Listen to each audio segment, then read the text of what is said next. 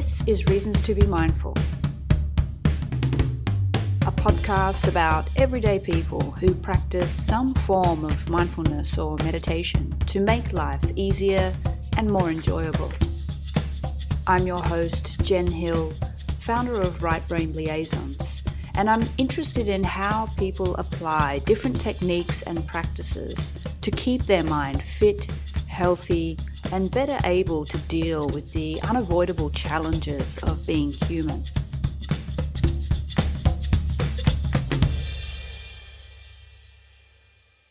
On today's episode, you'll hear from Kathy Coots. Kathy is five years into retirement after a lifelong career in education.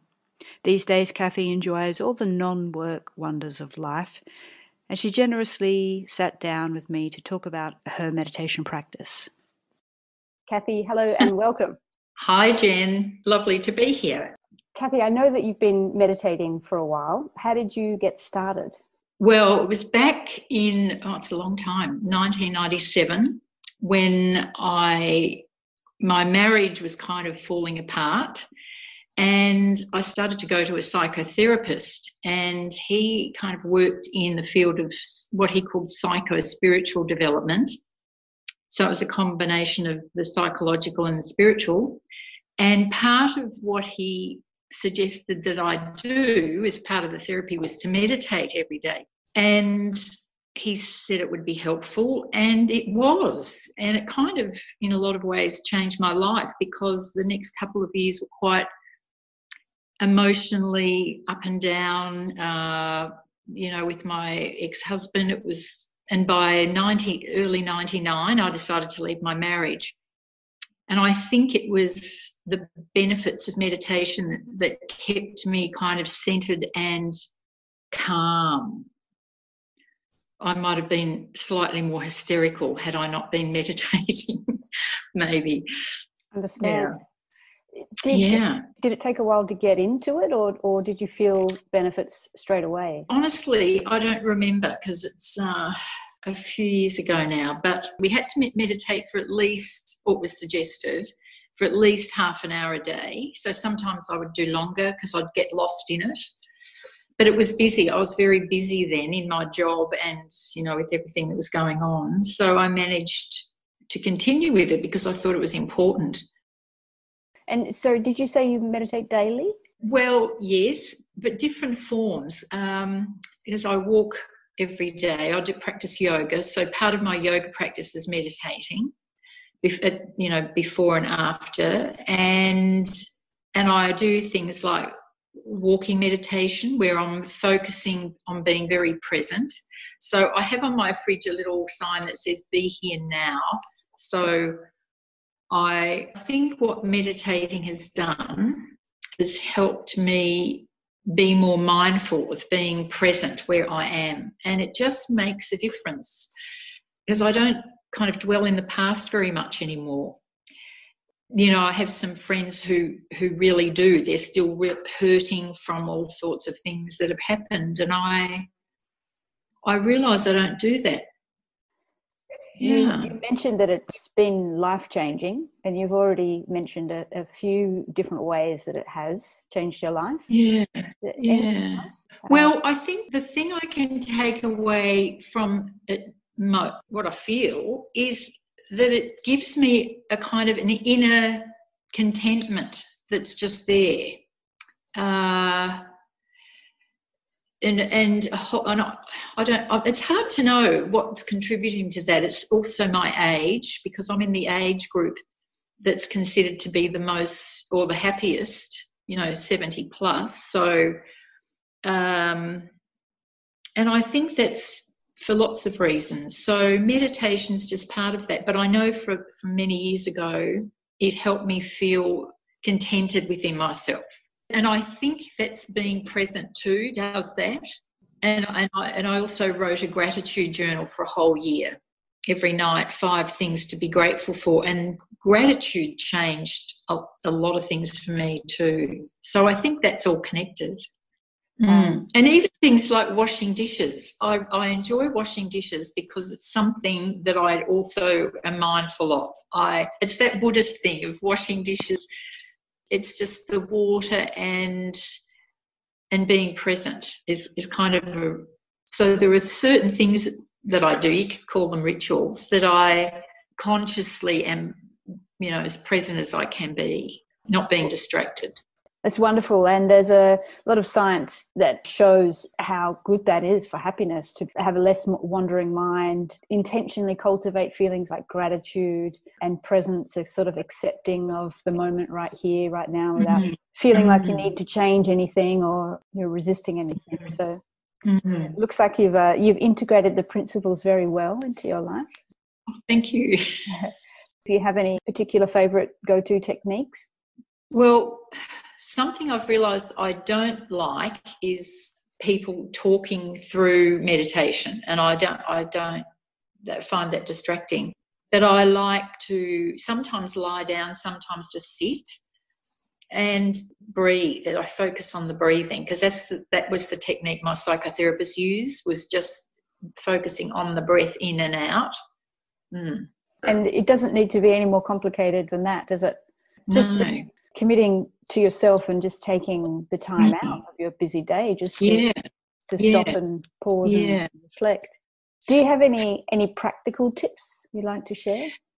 Practical tips. I, have had friends that have said, "Oh, but my mind's too busy. I can't kind of concentrate and, on blocking out things." And I've said, "Well, you don't need to. It's just letting those thoughts go. You can't actually block out your mind, like, uh, but you can focus on your breath and I think the more you do it, the less busy your mind is. You don't, you're not having all those thoughts coming in. I mean, there are times when I meditate and it depends what's going on. Like if there's something going on with my family, it's a little bit harder to get those thoughts from popping into my head, but I just kind of let them go through, not feel anxious, not feel stressed, just kind of let them go as this is the way it is. And at the moment, there's nothing I can do about that. But there's no point in thinking it about it over and over because it just consumes your energy. And and every time you think about it, you it's like your body's reliving that moment yeah. that you experience yeah. the same emotions again. Yeah. yeah. You mentioned regulating emotions, mm. feeling a bit calmer. Can you talk any more about that? Part of the psychotherapy that I did was about connecting to my feelings because when I first started, I remember he asked me, How do you feel about this? And I, where in your body are you feeling this? And I really couldn't say. And he said, You're very disconnected from your feelings, you kind of just bury them. So I, I started to read a lot about that. And, um, and so now I I'm more conscious of how things affect me at an energetic emotional level. And and I work through those things. So that's all part of the same thing of being aware being present being mindful. They're all connected I think. What you describe is actually quite common especially in our in our culture. We're quite mm. disconnected from both our feelings and also from our body in a lot of mm-hmm. cases. Mm-hmm.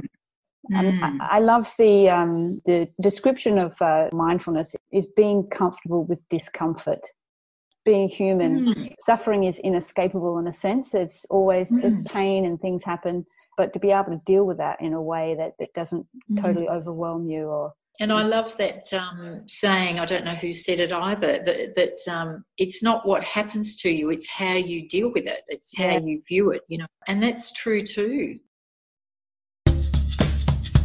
You're listening to Reasons to Be Mindful, a podcast for people interested in bringing more mindfulness, i.e., presence, into daily life.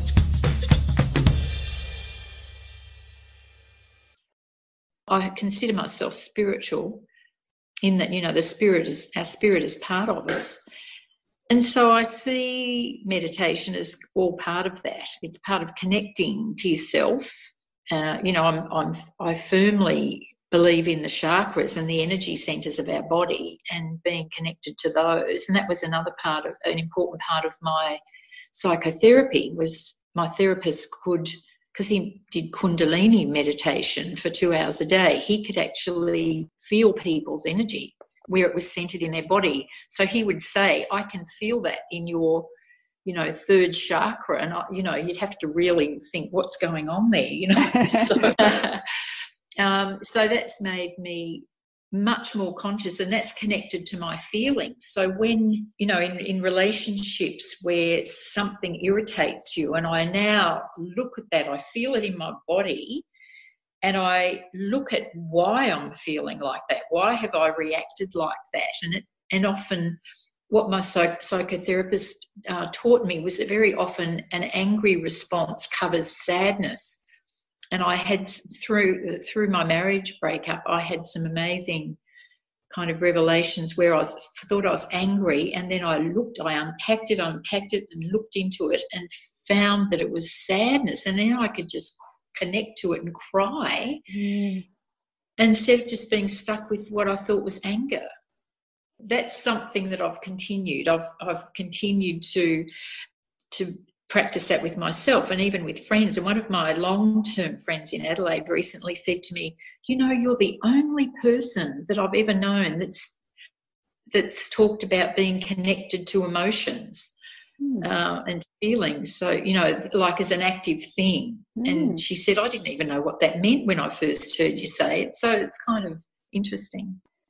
It sounds like you came to meditation at a time when you were struggling a bit with relationships, relationship yeah. with yourself, and also with significant yeah. other. Yeah, yeah. And, and, you've just touched on here how meditation has helped you come mm. through that. Can you see any other benefits in your relationships, either with yourself or with other people, that you've gained from your practice? Yeah, well, I think the confluence of all of those things, like my going through psychotherapy, starting to meditate and now that I'm retired and my life's kind of slowed down and is different, it's hard to isolate any factor because they've all combined as part of me now and I don't know what's what. You know, I don't know, I couldn't contribute the way I feel to any particular thing because I see them as more holistic thing now. You know, the yoga is part of that, the meditation is part of that. You know, being retired, being mindful, being you know present and mindful is all part of that. So and of course that influences how i relate to people. I know that i feel good. I've been i'm healthy. I'm yeah so you know who knows? That's it for today's episode. Huge thanks to Kathy for sharing all of those pearls of wisdom and the insight she's gained thanks to her 20 plus year psycho spiritual approach to life and meditation. Next week, you'll hear from psychiatrist and comedian Kim Lee about meditation, gaming addiction, and comedy. This podcast is not a substitute for professional medical advice. Always seek the guidance of your doctor or a qualified health professional with any questions you have regarding your health or a medical condition. All the links mentioned in today's episode are included in the podcast summary, including links to free guided meditation recordings and my website, rightbrainliaisons.com.